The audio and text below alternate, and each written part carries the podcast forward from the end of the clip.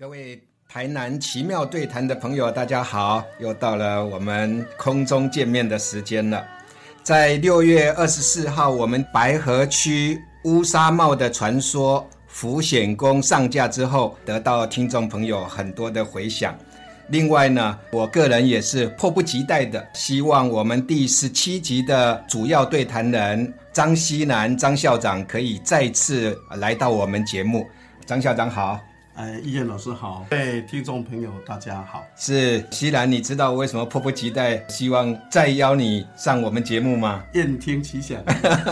是这样子的，因为上次我们非常有趣的谈到了乌纱帽的传说，就是土地公戴官帽的故事。对 对, 对，那回想很多。另外呢，我又在上次录音以后听你提到了，连我们马前总统马英九总统也跟土地公戴纱帽有关系，所以我特别急着希望希南校长再回到我们节目做一点补充。对，那时候很遗憾哈，就是这个没有讲，因为我在网络上好像查到一个报道，是就是那个马英九前总统的时候，在当总统的时候，他住的那个地方文山区有一个叫仙安宫，仙安宫也是奉祀土地公啊，是，所以他当主任委员，那个庙的主任委员，所以他就把那个庙直接升为翰林院，是哦，他自己他就是总统，说现在的总统。颁证证书把他升为翰林院，把那个土地公升为宰相，所以那个土地公也戴乌纱帽。是是是，其实海外还有很多土地公戴纱帽，真有趣。那上次请校长带我们去的是白河，那白河因为你也编过白河政治啊、也在那里当过老师。那现在我知道你当过新营国小的校长，是，现在是新泰国小的校长，是是啊，那也都在新营，对，你家也在新营，所以今天希南校长再回到我们节目，就是要带我们到新营。那新营的庙很多，我个人印象比较深的是新营太子宫，对，太子宫，因为我的学长廖鸿昌廖教授，他15、16年前就曾经。在中山大学中文系服务的时候，就和我们台南新营太子宫曾经合作，举办了哪吒的学术研讨会。是。那么2、3年前，第2届的哪吒学术研讨会呢，也由谢国兴老师和成大历史系的陈玉女教授合作，又举办了第2次。所以学术界可能对新营的太子宫主事哪吒、罗恰三太柱。靠名了啊，靠名啊，大家也比较熟悉。那今天我们要请希南校长呢，带我们到新营的另外一座也非常奇特的庙宇。希南，你介绍一下，你要带我们去哪里？好，那今天主要讲的是那个新营也很有名的王公庙。我要讲之前哈，我先说一段哈。其实我跟我弟弟在编写那个台湾书院的传统与现代哈这本书的时候，是上次提过。哎，我们有一个深深的感触。这本书虽然资料非常丰富，很大本，但是我们都觉得哈、里面少了点什么，太硬。嗯，就是读者读起来以后，你考据非常多，你的资料非常多，但是问题是太硬。所以我弟弟听到这个我们老师易彦老师的这样的一个节目，对他说啊，我们就是少了这个东西，就是说有很多庶民的东西，要用这样的方式来呈现，它会比较轻松自然、生动活泼。所以我弟弟非常称许这样的方式啊，所以我当然就是这次义不容辞，老师在交代了哈，我当然也必须再使出横生解数哈，把那个新营地区的王公庙再做一个介绍。因为希南校长是地头蛇啊，新营不找你找谁呢啊？那么你要介绍的是王公庙，王公庙是地名还是庙名？王公庙这个庙很特殊哈，它是地名也是庙名。嗯，那为什么是这样呢？个人的猜测是这样的哈。较早人咧问路的时阵咯，啊，我要去迄个所在，啊，迄个所在有一间王公庙，啊，即摆呢王公公故料，大家报那个路的时候报故料，哦，王公庙那个地方，所以王公庙就变成是庙名也是地名，它叫王公庙庄。王公庙庄。那说到这个地方哈，我要讲到新营早期的历史哈。新营是王公庙庄是新营地区东北，它属于东北区。那另外一个区叫西南区，是在那个什么基安宫那边，哦，那个地方是大庙，那个地方哈、是原来有一个新营庄，所以在新营早期有新营庄跟王公庙庄两个庄，但是不连在一起哦，中间隔着现在的南宁丽都新，就是文化中心那个区块，那个区块在早期是荒地，天公马是龙门花波，所以以前是没有连在一起，现在已经连在一起，而且现在是南宁丽都新文化中心那个地方有台湾银行，是现在目前新营最繁华的地区，所以世事沧桑。真的是令人怎么样？真的是也是很有趣的一件事情、啊。那如果要说地名的话，新营这个名字也很特别啊，有新营跟有古营。有吼，那老师真的是很内行哈。那古营现在目前的位置起立盐水区，在盐水区那个叫什么仁光里那个地方，它有一个仁光国小，它是盐水区哈，但是那个地方。叫旧营，旧营就是说比较早开发的地方，但是比较早它现在是一个很没落的，就是等于是一个比较较稀微的整套。那新营这个地区是因为它有那个铁路，有糖厂，还有以前有那个生药制药厂、所以因为有这个交通，慢慢就发展出来。这新营的繁华反而胜过旧营。跟铁路有关啦、啊，跟铁路有关，还有跟糖厂，还有跟那个药厂，跟药厂都有很大的关联。如果我们要回顾历史的话，那新营这个地方可能相对于比较早期，就是因为从明郑时期郑成功的年代，郑成功是咱张锡南校长最用心的历史人物啦，一个替写小说等等哈，你应该想清楚。就是早期呢，在台南有上营、中营、下营，还有柳营。柳营就是长母营啊，柳营就是长母营啊，搁咱林美古林林凤营，对，啊，还有后营、大营等等。那么这些都跟当时明郑时期屯营之处有关、啊。对，屯兵制度。是。这个新营，那王公庙它是个庙，那主事的是什么？又有什么奇特的故事呢？哦。这个就是说，王公庙这个地方开发，事实上是最早是陈，因为它跟开漳圣王的信仰有关系。开漳圣王，它最早就是开漳圣王哈，这陈他们当地叫做陈圣王啊哈，那是陈姓的祖先，那里有陈王，还有那个谢这几个姓的刚开始开发的聚落，所以他们带来了陈圣王的那个信仰。那刚开始也是都很简陋的一个庙了哈，所以刚开始就是供奉陈圣王。是，那为什么后来又变成王公庙？王公我们知道，王公一般就是民众，就是说王公就是王爷，王爷嘛哈，王公就是王爷哈。那为什么会变成王爷庙？它这个是有一个很有趣的故事。听说吼，他们那个陈圣王庙设立又很简陋嘛哈，那当地的木桶都会在附近的，像现在台湾那个地方是一个好像墓地哈，他在矿谷哦。都会到坟墓这个地方去，青草比较多，所以牛可以吃得饱饱的。因为天公的木桶哈，在回家之前做了五个那个土人哈，泥塑的土人放在那个地方，他们都好玩嘛。但是没有想到几天以后，那个当地居民就发现那个地方经常有红光，晚上有红光出现了。他们就是问那个，因为较早人问问神啦吼，但问陈圣王，这到底是啥物代志啊？发生啥物代志？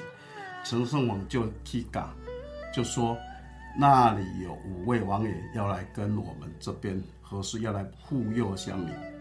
那我愿意跟他们一起。是，所以是那个牧童捏的那个5个王爷泥塑神像，变形啦，就变成是朱府、李府、姚府、范府，还有一个慈府对，就是这5位王爷就附身在那个泥塑，然后他们就想到这个地方来啊，一起护佑，要跟开漳圣王陈元光合祀在一起，对，所以不能是陈圣王的庙哦，变成是那个王爷的庙，但是还那时候还不叫同济宫，同济宫是后面又发生的事情。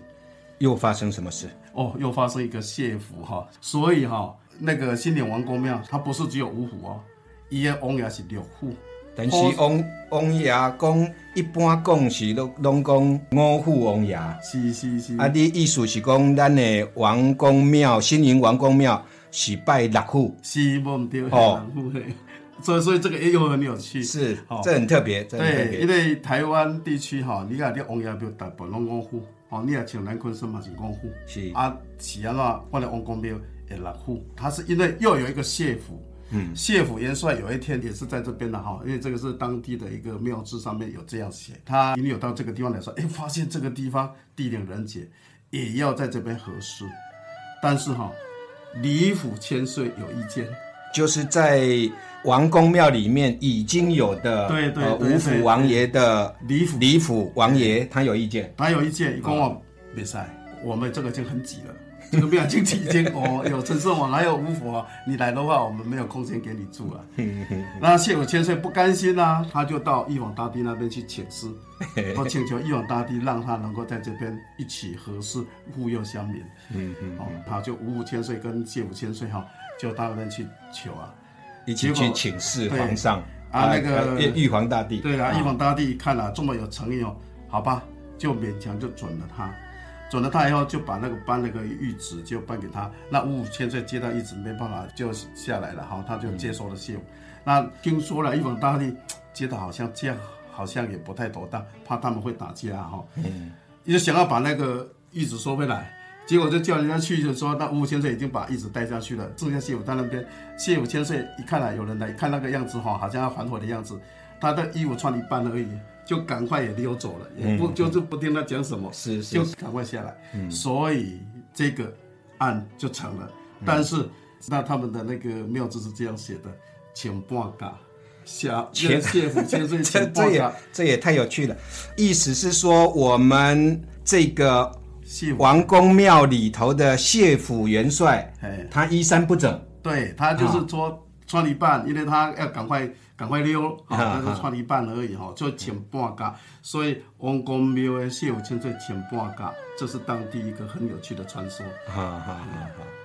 那也反映在现在神像的造型上面。我有特地再去看，神像的雕塑是没有这样雕塑，但是有这个传说。所以我特地，因为我要谈的时候，我特地再去查看一下，我特地他们找那个神像来给我看一下，是不是真的有请半嘎啊？但是后来的雕塑他就没有用雕塑半嘎这个方这样的一个形象。所以如果我们现在去现场看是看不出来，看不到。但是老百姓都说，咱的下户千水请半嘎，对，所以流氓神明的这样的一个外号了。好，意思是他穿着比较随，衣衫不整，比较随性，看起来咱拢满嘞。对，这太有趣了居然还把它称为流氓神明。对，所以六府千岁所以那个王公庙是六府。真很有趣。那现在六府，那他们的庙什么时候拜拜？他们农历4月29号会有一个仪式。因为李武千岁有意见，所以他们每年农历4月29号李武千岁的圣诞的时候，他们会做一个仪式，就是攻读玉帝的那个圣旨，说玉帝是有允许谢府来这边跟我们合适的，有这样的仪式啊。到现在这个仪式还在，这个仪式都还在。那表示可能当时一开始反对的李府千岁，可能是原来五府千岁的老大，有可能。所以传说当然传在我们民众口耳之间。但是这个记忆其实也还是很久远的对，直到现在这个玉帝恩准合适的这个谕旨的仪式到现在还在进行。我刚刚忘了讲一点，玉帝还是那个庙名给他们叫同济公，也就是说你们这些神明在这个地方要共同济，就是扶助，是庇佑乡民，叫同济公。所以王公庙其实它的国语庙名叫做同济公。好，那跟我们的太子宫一样也是我们新营地区有名的大庙。是。非常高兴我们张锡南校长今天又特地在百忙之中拨冗来应我的要求补充了我们总统和土地公戴纱帽的传说，另外又给我们带来了这么有趣的新营王公庙同济公，包括请半价谢府千岁的传说故事，非常有趣，非常有意思。因为我们锡南校长呢，不只是编了白河镇志也写过南营老街志，另外现在就在我手上，以前我也参考过但一直没有看到书，就是北路烟云172，这个书名有一点奇特，是不是校长也趁这个时候介绍一下你这一部著作？这本著作是那个文化局的一个什么公路文化专书，那我是负责编写172线收费，可以172是172线172线沿土的装设、啊、那172沿土装设就是盐水、新营、后壁、白河，主要是这几个乡镇的一个沿途的装饰，沿途的装饰历史文化啊，汉小吃对没有错那今天带我们到王公庙去，是不是也跟我们介绍一下周边的美食？那王公庙一定要讲到王公庙前面一大烟墙，烟墙、哦、你中午一点的时候就可以看到那边烟雾缭绕，很香的一股烟墙味道就传出来了是那个是新营地区很多老一辈的人最留恋的味道，现在还在卖哦，现在在卖哦。如果你要去的话，下午但是要尽早，他大概3-4点就收摊了，就卖完了，卖完了他就不卖了，就在同济宫附近。